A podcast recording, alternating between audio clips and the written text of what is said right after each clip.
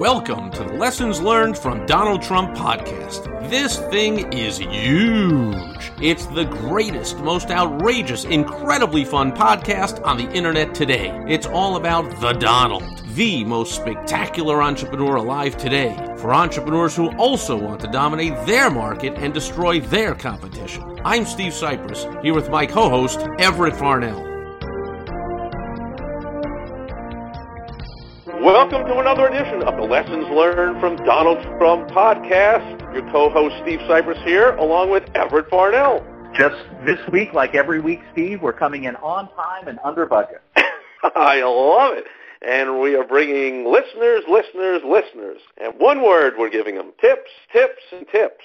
And Yeah. speaking of tips, this week we're going to talk about the power of a contest, the power of the possibility of gain, even though most of the people going for it are not going to gain. And what you see Trump doing is doing this with the filling of his cabinet. So as we record this, he still has not taken office yet and has not therefore got any of his appointees in front of the Senate that has to confirm and all that. But, you know, over the past weeks here, ever since the election, he started a contest so much that even in the media, they recognized it and, of course, said negatively, oh, man, it's like he's doing his own version of The Apprentice where he's got parading all these people, like take Secretary of State. He's got Mitt Romney flying in not once but twice, and he's got uh, Rudy Giuliani going for it, and John Bolton going for it, and whomever, and whatever, and this and that, and then after the whole thing, he selects somebody who pretty much wasn't even in the contest to begin with. So he might have had that person in mind. He might not. He might genuinely have been doing the contest, but regardless, there's power in doing this contest, in getting all these people, even though there's only one position available or one winner. Again, it's just like The Apprentice. He got 14 celebrities to mortgage three weeks of their life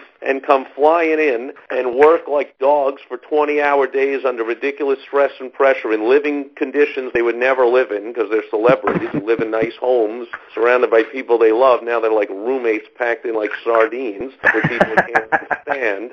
He got him to do all this because of the power of the contest, that there's one winner. So how you do this in a business, I mean, if anyone's got salespeople, you run a sales contest, you go out, you get one of these 42-inch, 60-inch mammoth crazy TVs for a few hundred bucks, you cart it into the office, you put a nice bow on it, and you say, hey, whoever sells the most this week is going to get this $600 TV, and you watch them all go crazy, even though they know there's only going to be one winner. You're invoking lots of energy and enthusiasm and also some reciprocity. They're going to thank you just for offering the contest. Yeah, because you're giving somebody a TV, and they appreciate that, even well, if they, they even lose. appre- but what I'm saying is they appreciate just the chance. Just the so this is the power of the contest is that you've offered them just the chance. So, for instance, you could have done it the wrong way, which is to say, at the end of the week, you look down and you see Joe was your top salesperson, and you go get a TV and you say, Joe, because you sold the most this week, here's a TV. You did it wrong. You didn't invoke the power Well- of the contest. The power of the contest is you say, hey, all you guys are up for it. Now beat each other up. Meanwhile, you're all going into the press and being interviewed and saying, yeah, I'm, I'm just thankful that Mr. Trump and the president-elect is considering me and,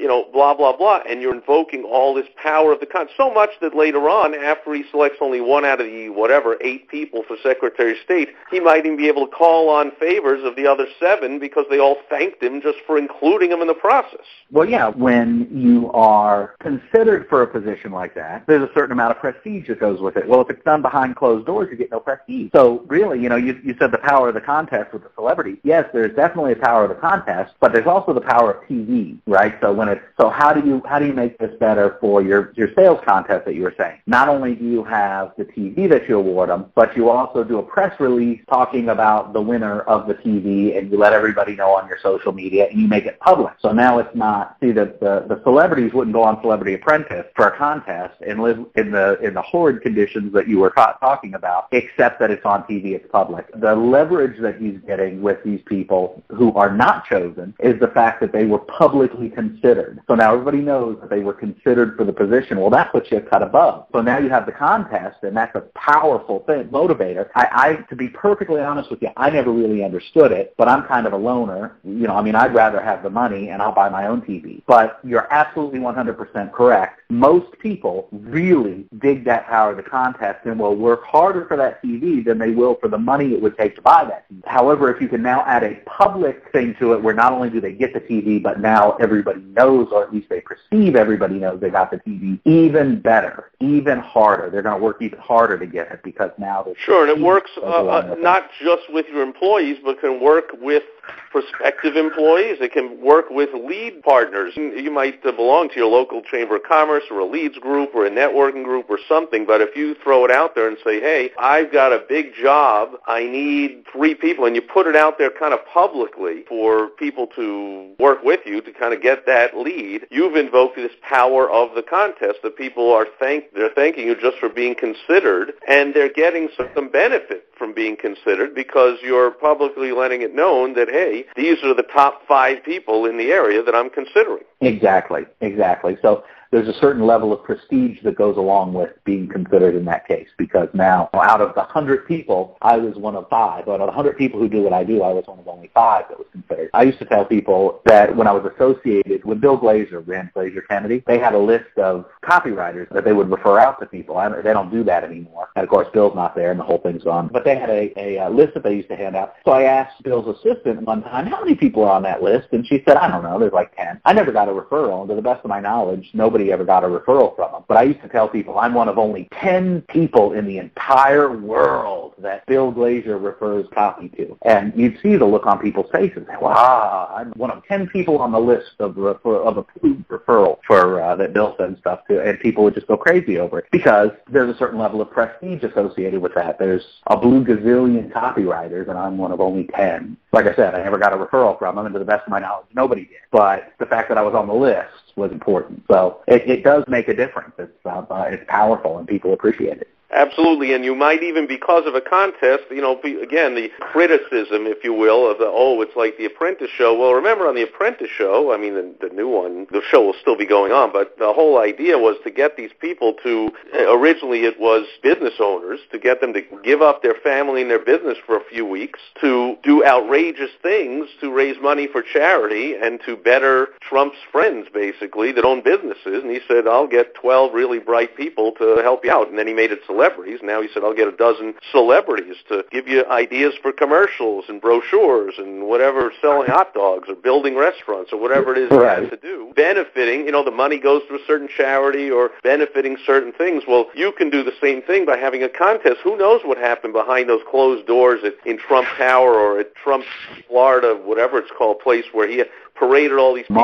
Who knows if you said to somebody, hey, considering you for Secretary of the Defense, can you get a hold of General such and such for me? I want to ask him something about blowing up ISIS. And if the person says, you know, gee, I don't really know that guy well, or, you know, gee, I don't know if I can, you know, use my leverage that way, or if the guy did, you know, this is the way Trump can get a benefit just by having the contest, have people kind of, it's kind of a, uh, a trial run of see how effective they're going to be, just like he did on The Apprentice. He's able to see who's good at managing people, who's good at getting a task done, who's creative, who's this, who's that, before he makes a selection. You can do the same thing in your business by having a contest. Same thing with prospective employees. If you narrow down from all the responses you get to like the top three people, let's say you're a, a remodeler, you can take the last three guys that look really good and say you're each going to go out onto my crew for a day and work with my crew, and let's see how good you're doing. Let's see if you get along with them. And meanwhile, you're going to get some work out of them. Now, you, yeah, you get a little work, and